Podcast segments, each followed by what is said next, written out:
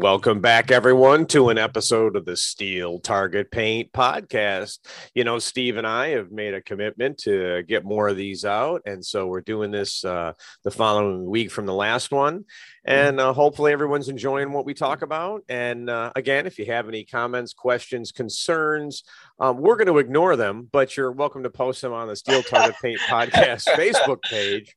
I was going to um, say, send the concerns to Jeff. All the other good stuff, send it to me. and you know, as always, is my partner in crime on this podcast, one of my best friends, and a phenomenal shooter in person, Steve Foster. Steve, how you doing this morning? Stop it, Jeff. I'm blushing. Good. How are you doing? I'm doing well. It's uh it's early Wednesday morning. Uh we uh Steve's driving into work. I got up early. This is a perfect time for us to uh, spend some time talking about steel challenge shooting and everything that's going on in our environment. And uh and with that, Steve, I wanted to talk to you about a couple of things and and get your perspective and and I'll add mine. This coming weekend is the Area 6 Steel Challenge Championships uh, over at the Volusia County uh, Gun and Hunt Club in uh, New Smyrna Beach. What do you do to prepare for a major? well, the first thing I don't do is I don't switch a bunch of gear and guns and put new dots on and yep. that kind of thing. Okay. That's what I don't. That's, that's what I don't do. Yep. It's interesting, you know as I lead up to a match like that, I do increase my frequency of shooting if I take a week off here or there. Um, that's not the time for a major match, in my opinion. So leading up to the at least the first, I don't know, four or five days. If it's a world speed shoot, maybe it's six or seven days. I try to get at least a couple hundred rounds uh, downrange, and I also try to uh, rotate through every stage so it's somewhat fresh in my mind. Mm-hmm. Um, the other thing that it's kind of a pesky problem, but with the rimfire rifles, um, I always make sure that I clean the mags maybe a week ahead of time, and as well as the gun, do a deep clean on everything, and then I'll shoot the gun, you know, a couple hundred rounds. Um, but I want to make sure after I take something apart that I always function test it and and all that kind of jazz. And then and then as I'm because most matches, of course, are out of town. And two days prior to the match, that's when I start the packing process. I'll go through and and actually have a, a checklist, if you will, and I do it by gun to make sure that I don't get to New Smyrna Beach and I don't have some magazines for a gun that I'm shooting. So, or, but I start packing. Know, like I experienced yesterday at our local USPSA match as I pulled out my open gun and um, realized my ammo was on the counter at home. Uh, yeah, but but but I do. I pack everything by gun. So when I'm yeah. I'm I'm staging everything to pack, it's I'm loading each gun ahead of time. Not physically the gun itself, right? but loading the, the gun in the car. Yeah, yeah, yeah. And it's all staged by the ammo, mags, gun, holster. If there's a holster, those types of things. It's all a, a process just to make sure that it's repeatable. Um, you know, the same thing with the clothes. I, I start packing two days ahead of time. So the day ahead of time, you know, the day prior to me leaving, everything's packed and, and ready to rock and roll. So I, I think those things are, are, are pretty important, but I think the shooting cadence is probably more what people are interested in. At yeah, least well, that's where I was going. Yeah. You know, for me, it's, um, I have different modes for the different matches and the different practices and the different preparations you know? So standard practice mode is you know i'm pushing myself. I'm trying to figure out where i can go faster uh, and if i go faster in certain areas how consistent is that speed? Um, you know i'm i'm a man of many uh, phrases and you know one of the ones i've been using lately and it's hey i'm sure i'm not the first person to ever use it is you can't go fast until you go fast. And people look at me like, huh? And but if you break it down, it makes sense. If you just consistently stay in your comfort zone, making sure you're going one for one, but you're not pushing your speed, you're never going to get faster. Um, I'm sure that when you know you were on your your road to uh, the uh, the sub 60, um, you were probably shooting strings that had you hit consistently, you probably would have shot a sub 50. Yeah, that's that's a true statement. Yep. You know, um, and and that should, you know, think about that, people. That means, you know, uh, over the course of of eight stages, uh, you know, he was probably shooting 10 seconds over. Well, let's just make it eight seconds over. Okay. Well, you can do some simple math and go, well, that's just a second faster a stage. And yes, there are faster stages, and there are stages that aren't quite as fast, and ones where you can you can pick up more. But let's just average it as a second a stage. It's a quarter second a string, and you go, wow, that's it's just a quarter right. second a string. But when you're at when you're at Steve's level, even at my level, and quite frankly, even at the level you're at now, that's an eternity. That's an eternity. Yeah. And you know, and yes, it's simple math. You can sit there and go, well, there's five transitions. So that's only 0.05 seconds per transition. It doesn't work that way. yeah. Um, because there's some things that you're just not going to be, you know, at some point you might be going as fast as you possibly can to get there and you're not going to pick anything up and you got to figure out other places where you're going to do it. Um, and this is where you know for those of you you heard me mention uh, it in a previous podcast and, and go back if you're on facebook um, uh, search for kenny nag look for his post uh, when he shot uh, 482 43 44 something like that on showdown but the interesting thing about it, and I and the thing that I actually posted and appreciated about that was the fact that he posted his splits. He posted the practice score pad and it showed the splits. And you get to see what his draw is, what he's shooting to each plate. And you can start comparing that. And that's how I have improved my shooting is actually breaking down the splits and looking at it. Where can I pick up time and how do I get over there? Um, I, I mean, and I know I've mentioned this to many people and possibly on this podcast, but you know, third shot on accelerator, snapping over to the large plate number four. Um, that's a big transition, and you better get there. And if you don't, that's where you're probably losing a lot of time. But anyways, back to um, back to this. So you're prepping the van or your car and and you're getting everything there a couple days before. And you know, I'm able to do very similar things uh, in that virtually everything except guns and ammo that I need for a, a match is in in the shooting van already. Uh, mm-hmm. I just have that advantage. Eyes, ears, uh, magazines are either in a bag with a gun or in the van uh, rigs, uh, and then of course the accoutrement of everything else with regards to you know uh, towels and you know all that stuff. Yeah, Oil. all the snack snacks and stuff like that. Yes, yes, you can't go anywhere without snacks. just a, just well, very... you know, at some ranges though. I mean, you know, at some level level two matches, um, like your match as an example, Jeff. You know, you got water and stages, you have lunch, and so on and so forth. Um, other matches, you know, will have snacks and those types of things, and your match had snacks as well. Mm-hmm. Uh, but not every match does that. So if you're shooting full sessions in a day, and you know, the older I get, the less appealing that is to me. But you know, it's important to stay hydrated, and it's important to, important to keep uh, keep the the fuel and the body going. So that's that's a that's an important thing. But one thing that I do want to touch back on, so it's it's one thing to talk about, you know, hey, we're shooting, you know, a couple days ahead of the match or up to a week ahead of the match, try to shoot every day and that kind of thing. But it's I, I think it's more important to talk a little bit more about what what I'm focused on. I, I think that there are times, you know, when you know a year and a half ago or so when um, I shot under 60 seconds. And my goal leading up to that, you know, when I sat down with Chris, we were you know, war game and what that looked like.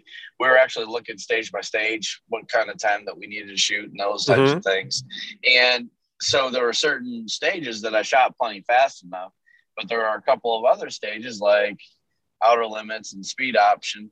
Um, even I would say pendulum and five to go, those four stages I had some room on. Um, and so we would, you know, really push those stages hard and try to figure out, you know, how can I squeeze out that little little extra. But the other stages, um, and I would say this is true leading up to a major match.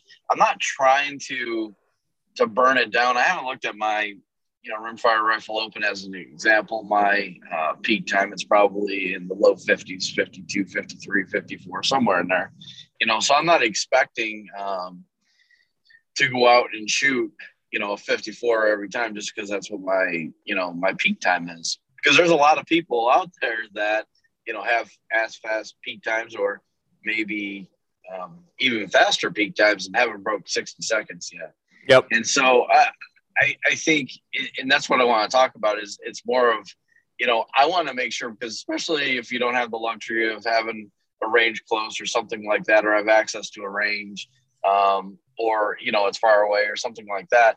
What I'm spending my time at the range is I'm really getting back into the, you know, being able to see the dot, see the plate, feel what that being in control and working on that edge and that targeted edge that I've talked about for the last couple of years is to make sure that I'm building confidence in my shooting that I can go out there to, you know, smoke and hope and shoot a 620 on command. I mean, yep.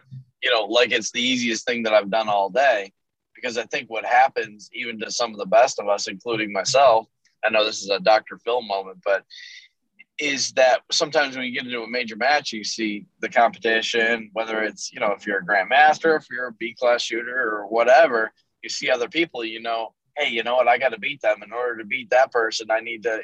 No, no, no, no. That's that, that's where you're thinking. That's a thinking error. You're going down the complete wrong path. It's don't worry about them. Just shoot your game and how well you can do it.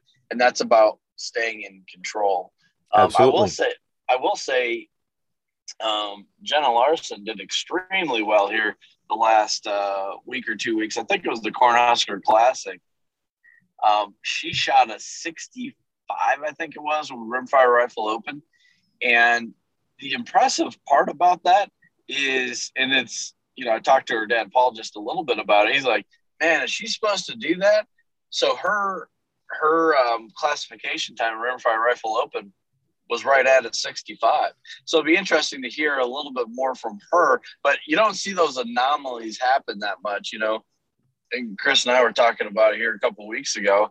You know, he shot you know 55 or 56 and his peak time i think maybe or his uh classification time maybe in that 48 49 range it's like mm-hmm. how do you, how do you continue to get that those numbers closer well it comes with consistency of shooting you know and so you know i'm, I'm glad you raised that you know because I, I talk this to the to my students all the time and you know i've adopted a lot of what you've talked about where you know that first string you're looking to be you know, within 10 to 15% of uh, of your average string time. Right. Um, you're not looking to burn it down. And I think a lot of people, you know, let, let's just do a simple one. let's say that, you know, your average string time on roundabout is two seconds. Okay. If your first string is a 220, you're right where you need to be. Yeah for sure. It's not going to feel that way because you're going to go, I'm, I'm two tenths of a second. No, you're right where you need to be. And then you need to step it up. And, and we, we, we've talked about it before though, but oh, sometimes yeah. if you shoot that, you know, 85% or whatever, and it feels chaotic and out of control, going faster is not going to make that situation better. Oh, I promise abs- you that. Absolutely. Well, yeah. well, again, here's the other thing. Again, knowing what your peak time is. Now you're on your first string, and you go out there and you shoot a 180. Okay. Because you know your your your average of the best time you've ever shot on the stage is a is uh, on a string average is two seconds. You're already two tenths below that don't try to keep getting faster. Hold at that 180. Just keep doing what you're doing. Um, and because the match is not the time to try to, to, to continually burn it down. Because if you do that, is there a potential you could you could do great? Absolutely. But there's, I believe, more potential that you're going to crash, you know, um, because if your average is two and you go 180 and then you start getting faster, and let's just say you get fortunate and you throw a 170, is a 160, which is now, you know, 20, uh, 20 to what's that, uh, 0.4? Yeah, 20% faster. Is that really consistently in your wheelhouse? I don't know. You know, and I think, and I think the other thing, Jeff, along those lines, that when I'm coaching folks or doing some training, I talk about it. And I find it more in shooters that I would say, you know, from D class all the way up to even master and um, people that are just becoming grandmasters. One of the phenomenons that happens is you get a you get a good first run. There's a little guy on your shoulder, and you may not know that he exists. That says, "Hey, go faster." And, and so if you have that 225 and i'll tell somebody to shoot the same exact time 99.99% that i've done this for a, for a while 99.99% of the people will shoot like a 215 or a 2 flat and think it's the same 225 that they they first shot.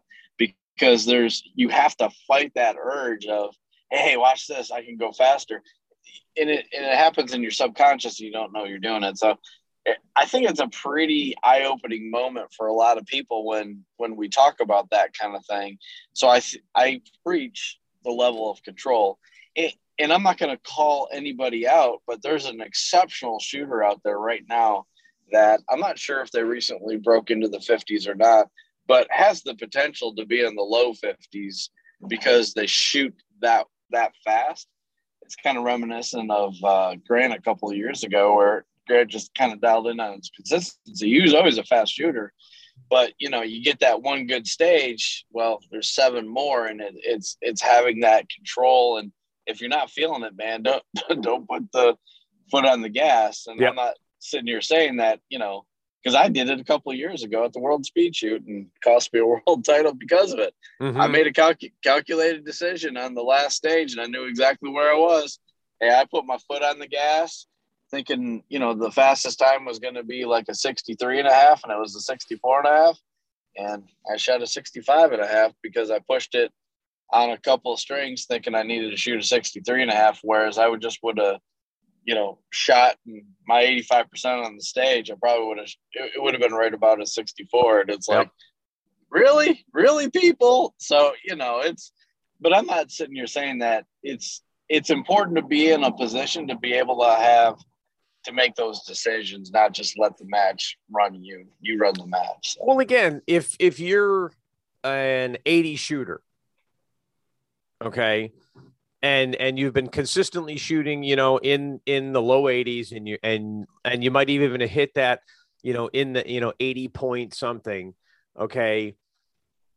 Just because you're going to a major doesn't mean suddenly you're a 75 shooter. Right. Um uh you may shoot that you know um and and those anomalies happen you know? I mean i'm a data nerd. I've looked at a lot of my matches and um, I peak. I, I a number of my guns I've peaked at Worlds, and and part of that is a preparation. It's exactly what you're talking about. It's getting out there, um, and and going. It's a it's a different practice. It's I'm not pushing as hard. Um, I'm practicing in kind of a match condition mode uh, where um, I'm I'm keeping my speed up, but I'm not going crazy. I'm not trying to build anything. I'm trying to maintain. Right, um, right. Yep. You know, I had a friend of mine who came back out and shot USPSA for the first time in nine months last night, and um, he got most of his hits. I think he had a mic or two, uh, but he was really slow. And you know, we were talking on the phone afterwards, and and you know, he said what I've said all along. You know, this is a learned skill. It's a diminishable skill, and the same thing holds true for Steel Challenge. You know, you see a lot of people that come back after you know uh, the ammo crisis or or whatever, and they're just not able to shoot at the same level they were before consistently because they haven't been they haven't continually kept doing it you know and this is why you know if you can get to matches if you're if you're fortunate enough to have a home range uh, because you're a multi-billionaire uh, with goats um, uh, you know you got to get out there and and you got to do the work even if you can i mean there's been times you know i drive 20 minutes to the range. It's a 20 minute setup. So it's 20 minutes home. So it's an hour spent just not shooting and only spent an hour at the range just yeah. to get, you know, a little prep time in behind each gun. And it might only be 50 rounds. It's also, that was the other thing I wanted to talk about is that it, I'm not banging out, you know, a two, 300 round session uh, on each gun. It's, uh, it's just, it's just staying relevant in the gun. Uh, yeah, that's, that's I, what I, found 100%. works for me. Yeah. So uh, this weekend is Area Six. Uh, getting ready for that. Uh, I was looking at the registrations. Doesn't look like you're going to be able to make it down here this weekend, eh? Well, that's a great question. So I, I haven't really posted all this nonsense out on social media or anything like that, but I got COVID about uh, four and a half weeks ago, and man, I'm just not in the same, you know, uh, me and my oldest daughter, we've been working out a couple days a week with a personal trainer, losing some weight, building some muscle, all that kind of stuff. And yeah, it's uh it's it's getting my wind back, man. It's uh it's interesting. So I went back to working out last week and man, it's like I haven't worked out at all, you know. Steve, it's, Steve, Steve. Yeah. It, it, it, it's not like you haven't worked out at oh. all you haven't worked out at all. okay. Well, well, ha- after having COVID, man, it's like I can't. Exactly. That's what I'm talking about. It, You're not going to like, be working out during that time. Well, it, it, yeah, it's just man, it's like you can't like get a full full breath, and so doing better. My wife's got uh, pretty bad asthma, so she's not as good as what I'm doing right now. But mm-hmm. um, you know, we're we've been doing better, and thankfully the kids are great and all that kind of stuff. But um, yeah, so we'll see. You know, I'll probably make the call today. I really want to come down there and shoot because there's always great people. There's great people everywhere, but there's great people in Florida. I want to support Greg and those guys and York and those guys. Um, so I'll probably make the call today. If uh, I'm feeling a little bit better, I'll uh, I'll sign up. If not, I may have to get you on the second time around. But excuse me but I have committed to go shoot uh, the Metal Madness match the following week in Kentucky.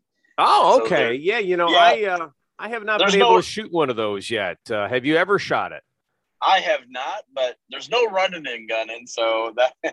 You know, so that's a good thing. But yeah, it's um, Ed White and his wife Teresa, or as he calls her, Mrs. T. She um, that they've I'm not sure how long Metal Madness has been around, maybe 10 years, somewhere in there, but they've got um, some affiliated ranges. I think there's six or seven of them. They uh, their last match was oh when was it? it was six months ago. So April, May, somewhere in there. No, maybe it was in May or June. Anyway, they had I think 450 guns at their match. Wow. And this match when I was talking to Ed a couple weeks ago, because I'm making the um, dog tags for the wards and stuff like that for him. Um, I think they had 450 guns. He's thinking they could be well north of 500 guns, and there's a lot of people going to that match. And so I'll I'll be there uh, with my daughter and that kind of thing, having a good time for the weekend. But I guess it's uh, it's one of these deals where there's you're in a shooting house. I apologize because I've never shot it, but I've watched the videos online and whatnot. You've got it kind of looks like five stand, if you will. So you got shooting positions in a house. You've got um, targets out in front of you, and they're painted and numbered order. And they tell you what number order to shoot the targets in. So there's six different uh, divisions, if you will. There's uh, an open pistol, an iron sight pistol, open rifle, iron sight pistol, or the, I think they call it the stock pistol. And then Jeff, they've got a revolver division. So they've got uh, a revolver open, and this is all rimfire, by the way. Right. And then they've got uh, an iron sight revolver. So yeah, man, I got my six seventeens. I'm ready to rock and roll. I feel like a little I feel like a little kid, man. I'm ready to do some planking with my uh, 10 shooters, not my six shooters. So, so. now is it is it still because I've seen I've seen the layout. I've never watched a video, but I've seen the layout. So yeah, you're right. You're in kind of a shoot house and it looks to be, you know, multiple lanes, I think four or five, maybe even six lanes with a steel set up. It's painted, it's numbered. Okay, you're going to be in yep. the red lane. Uh, I'm going to be in the blue lane. Okay, I see that the numbers are, it's not just regular, you know, I'm going to go back to front and I got to shoot in the middle to, to do it in order. So the RO's got to pay attention to that. But is it you against me or is it still me against the time? I think it's you against the time. And so what it, yeah, it's not a head head to head thing. It's, um, you, and I think the, again, I haven't shot it yet, but I'll know a lot more after next right. weekend but I think, you know, there's one RO. Let's say, let's for the sake of discussion, say there's five shooters there. The RO goes to shooter number one, runs them, you know, tells them what their order is. Are you ready? Stand by, beep, and all that kind of stuff. And then they go to the next person, next person, next person, next person. And so you shoot them all, you know, in order, kind of like shooting trap, if you will. Right. And then, uh, and then all, they go reset the stage. Yeah. And I think, and that's kind of what I want to get my arms wrapped around is I think that the plates are hanging, and I don't think there's any resetting. So okay, well, they just need to be repainted. I'm, I'm assuming. Well, that's kind of. Or I mean, maybe not. I don't know. This, that, you know what? That's when, what I after, get my eyes on, Jeff. You know, this is what two weeks from now. Yeah, week and a half. Yeah. Yeah. yeah so in a couple podcasts, uh, we're we'll be looking for a report on um, just the mechanics of uh, Metal Madness, and then uh, how you like shooting it. Yeah, and I, I, I think what is appealing is is I don't think there's any. I don't think the targets are overly difficult. I don't know how far they go out. I'm guessing 15 to 20 yards, but um, you know I'll I'll have all those specifics. But I the part that appeals to me is, and why I want to support that match is is it's meant for all ages and all shooters you know, I think at their last match they had 18 or 19 junior shooters at the match. There was a picture out on their social media page where all the junior shooters that competed that weekend, and there was a lot of kids there, which I think is just so cool. And you had um, differently abled folks that are that can shoot that match, you know, because there's no running gunning and it's all 22 and you know all that kind of jazz. I know that Ed was up at SASP at the Nationals, so he had his mobile trailer up there, and they had you know, there's their uh, setup set up up there, and you know, I've heard a lot of people that you know aren't in Kentucky talking about it because they shot it or had an opportunity to try it up at the SASP National. So, yeah, man, I'm looking uh, I'm looking forward to it. So it's somewhere in Kentucky. I got to make my hotel reservations uh, today, but no, I, I'm I'm looking forward to it. But I again, I like the appeal to more of the you know entry level shooters, and you know, it's just kind of like a backyard game, kind of having fun, and you know, it's it's serious. You know, I mean, there's there's six divisions. I think there's six different placements. Um, you know, whether it's master or expert, you know, they have their own ranking, so it's not like a you know D through GM um, Yeah, but they have, they have conceptually have put something together so you can. Oh yeah, yeah. There's there's a subscription, you know, a membership uh, so your times are tracked and you're classified and all that kind of stuff. So, well, I'm looking here at a picture of a layout and I'm getting a better understanding now. So, really, what they've got is uh, they've got the lanes, different mm-hmm. lanes are colored. Okay. Yeah. And they're in somewhat of a triangular layout. So, the lane on the end is on the on the say the right side is kind of that that or on the left side is like that left side of a triangle okay yep.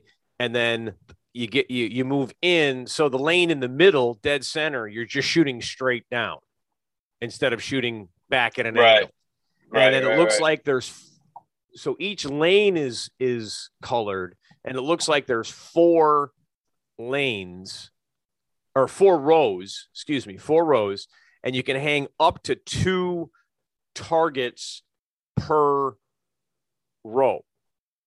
So it looks like this is set up to be, you know, you could possibly shoot up to eight targets in a in a in a string.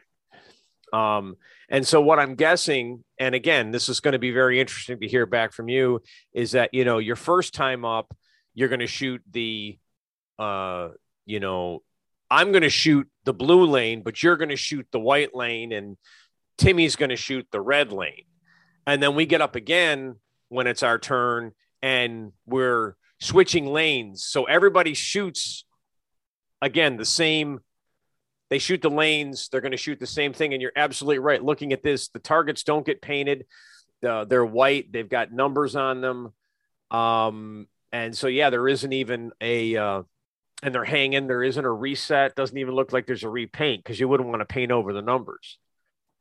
Um, yeah, I'm very interested. I love the idea. You know, I shot my first rimfire challenge match uh, a couple of weeks ago. Um, it's oh, not very, you? yeah, it's not very big down here in Florida.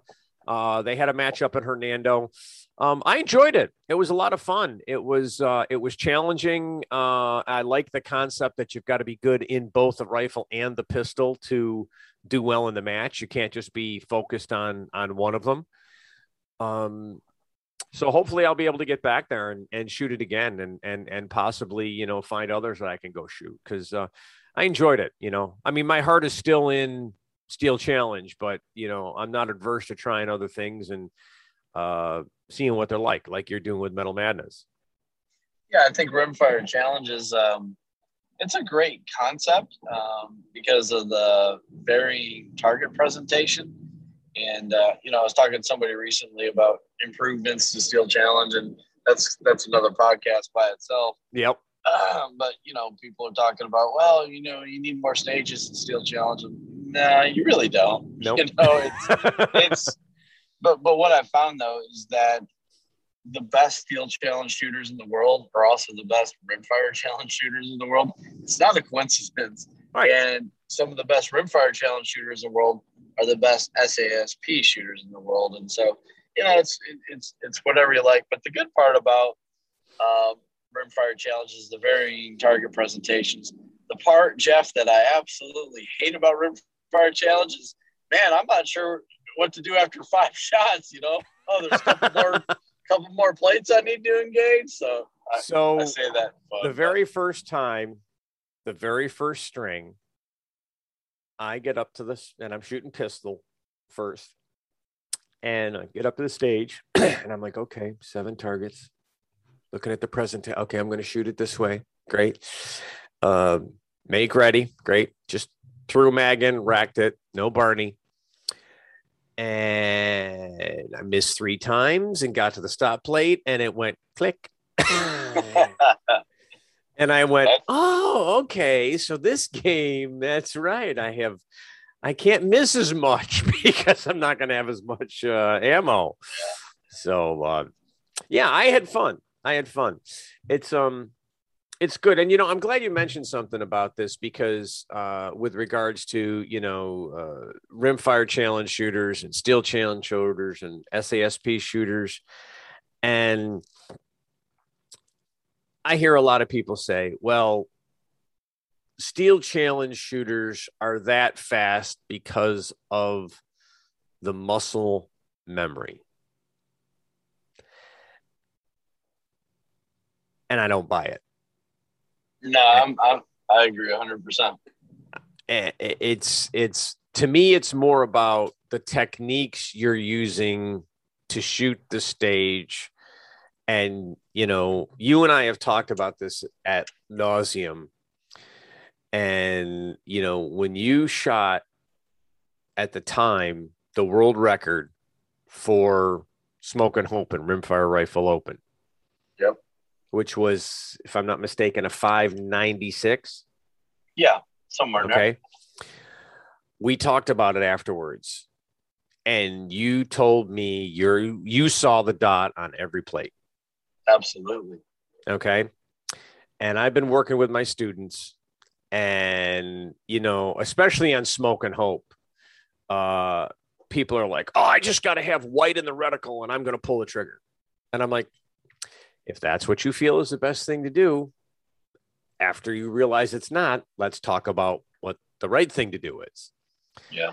Um, and so I had one of my students, uh, you know, how do I get faster? What am I going to do? And I said, just see the dot.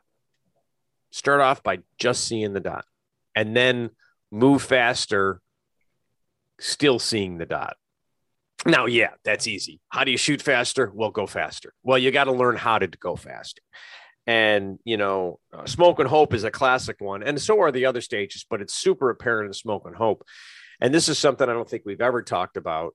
And it's why Kenny Nags uh PractiScore uh post and you know i've looked at i've watched other people and if you go to the world speed shooting championships last year you know and you have PractiScore competitor you can download that um, the AMG Labs timer was used on every stage. So you could actually go look at, you know, what was Steve Foster's draw on five to go for the five right. strings. Okay. And that's that's huge. But the reason I bring up specifically the draw, or you know, for maybe lack of a better term, I like to use the word draw regardless of the gun, but the first shot because you're really not drawing on the the low ready guns, but your time to your first shot um, really helps you understand what your reaction time is. And I think a lot of people don't realize that while you can be fast on the course of fire, that's just as important to be focused and waiting for that beep. And as soon as you hear the first sound of that beep, you're moving. For sure. And, and you know, I mean, what was Kenny? I think Kenny's draws on Smoke and Hope are like in the low point fours. Yeah, it's it's interesting. Um, I've actually shared this with him. Is that his first shots are not as fast as other people's first shots. Mm-hmm. I told, I and I told him, I said, "Man, your first shot's not as uh, fast as this old fat guy." but his his transition and his splits are yep. just on fire. And so, yeah, you know what? Get your good first shot, let it rip, man. That, whew, man. Well, you know, it, it's interesting too because you know one of the things that that I tell a lot of people is you know because everyone's like, "Oh, what's your draw? What's your draw? What's your draw?" It's like yeah the draw is important and and and, and, and a fast draw can can really help you but it's how fast you get to the last plate, not how fast you get to the first plate. You know, yeah, that's true. Um, and you know, it, it might be for Kenny. Um, uh, and maybe we're going to have to get him on the podcast. I'm asking this question where for him that draw is at that speed because he's that's how he's guaranteed to acquire the dot on the first plate and then once he's got that he's very comfortable transitioning as fast as he does. Yeah. Um. So yeah, you've got his number. Let's let's work on getting Kenny on the on here and and and uh, and beat up on the punk. I think he's he's, one of those he's, he's one of those kids where no wait. I think it's it's okay. It's, it's, it's that's even better. it's four it's, o'clock it's, like, time. that's perfect. It, it's perfect for me you know? I mean, this is another one of those kids that, you know, you multiply his age by four and I'm still older. hey, hey, check this out, Jeff. You were talking about the AMG lab timer. Yeah. I didn't tell you what I I didn't tell you what I did last week, did I? What'd you do? I, I'm embarrassed to say this. So we've had a lot of rain and storms and what have you in Georgia for the last well, not for the last couple of days, but the week prior. Oh my goodness, it, it was pretty bad. Oh yeah, so me being a knucklehead, I was doing some training with somebody, and somehow I left my AMG Labs timer out on the range. So it went. Uh, to go swimming? Not quite, a, not quite a full week in the rain, but it was pretty close. So uh, yeah, I took the batteries out and all that kind of jazz, and uh, let her dry out so there wasn't any water in the screen anymore. And Alex doesn't recommend this, but it actually works right now. I'm like, holy cow. So I'm going to send it back to him just to have him go through it to make sure that you know. Well, he's gonna... probably gonna he's probably gonna put that on his wall as a testament to the fact that you know the the power of staying in the rain for a week and it still works. Oh yeah, in sun and oh yeah, it's Alex. Alex is a, is a, is a great dude. Um, he's put out a great product. Um, and uh, I couldn't be happier uh, with with using it. It's just, you know, you look at a lot of other timers, and yeah, they they had splits, and you could look at them, but the ease of use, and of course the integration with PractiScore, oh, and, priceless. You know, if you've got a uh, uh, an iPad, an Android, an iPhone, you know, uh, any any of the and the in the, smart devices, you know, you can go to the Google Store, you can go to uh, uh, iTunes, and get PractiScore, the app, for free. Yeah, and hook it in to your thing to your to your timer, and you know the the beautiful thing about that timer is you can look at the last three strings and all the splits of your last three strings. But if you actually hook it up with PractiScore, you can get it to record everything. Yeah. And you know, there's another app, and um, you know, I am I am not a paid sponsor. This is this is not uh, this is not anything like that. Um, Alex, uh, or not Alex, Eugene, uh, who is the uh, creator of PractiScore Competitor, um, has another app out there uh, where PractiScore the app is going to record just five strings uh, because it's set up for a match. Um, his app, uh, and it's something like PractiScore Trainer or something of that nature. You can find it on the on the uh, the stores. Um, will record ad infinitum number of strings and the splits. So you could go back and look at it, and you know if you're shooting, say a, a, a five string session, or a 10 string session and you're like well man how did my third string compare to my seventh string? Um, that app can provide that to you because you're going to have that. You're not going to be able to go back as far of course in the uh, in the actual timer. It's only storing three strings. Right so, right. just a little little info for people that are out there if you've never thought about it or said wow i really need an app. Well you know rule of thumb is if if you've come up with an app, there's probably or an idea, there's probably an app for that. So sure, sure. All right, my friend. Well, um, it's time for my second cup of coffee in the morning. Uh, this has been great. Uh, everybody, I hope you enjoyed it. You know, uh, again, uh, you know, tongue in cheek, but yeah, if you have ideas, uh, throw them on the podcast page. Uh, we'd love to hear what you'd like to listen, uh, you know, what you'd like to have us uh, talk about.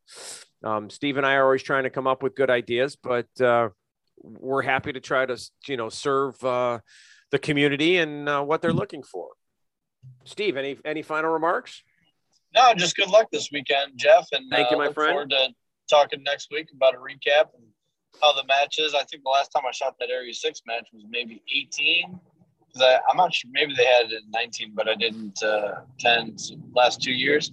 But I've heard there's been a ton of improvements to the range, and that's why I was disappointed uh, that I may not be able to go this weekend. But um, I think the Florida State match is going to be there in a couple months as well. Yeah, this Florida State. So this is this is the first weekend of uh, October for Area Six, and the first weekend of December is going to be the state match. Awesome you know awesome. it's uh yeah it's going to be great um and um there is a another uh major nestled in between those um which uh some good friends of ours uh up in holt florida which is up in the panhandle um they are calling it the all eight steel challenge um uh, that's on PractiScore so if uh that's going to be the first weekend in November, I believe. I'm not 100% sure the dates, but go check that out on PractiScore. And then, you know, then we start 2022. And, uh, you know, uh, I'm pretty sure Jamie's going to have his match up in Georgia. Um, it's already on the schedule. Absolutely. Oh, is it? Is it there? Oh, Great. Yeah. Great. Oh, yeah. You know, the, uh, the West Florida match is moved to April. which is going to be uh, two weeks before, uh, uh, I believe, the World Speed Shoot. And then Area Four, maybe right after the World Speed Shoot, I think, somewhere in that timing. Yeah. Uh, hopefully, we're going to get back to normal. Whether you know, it's going to be you can almost find a major every weekend. Uh, uh, I it was getting that way a couple of years ago, and I hope we get back to that. And uh, you know, it's uh, it's a fun sport. I love it. I love the people. I love shooting it. And uh, you know, for anybody that's out there that hasn't met me, please or Steve, you know, uh, I think you're not going to find two more approachable people that'll uh, sit there. Steve will shake your hand, and so will I. I'll probably talk your ear off, and you'll probably go, "Why did I ever talk to that old guy? He just talks too much." for sure, for sure. All right, Jeff. Good talking to you today. All Take right. Care, See you later. Bye bye, everybody. Bye-bye.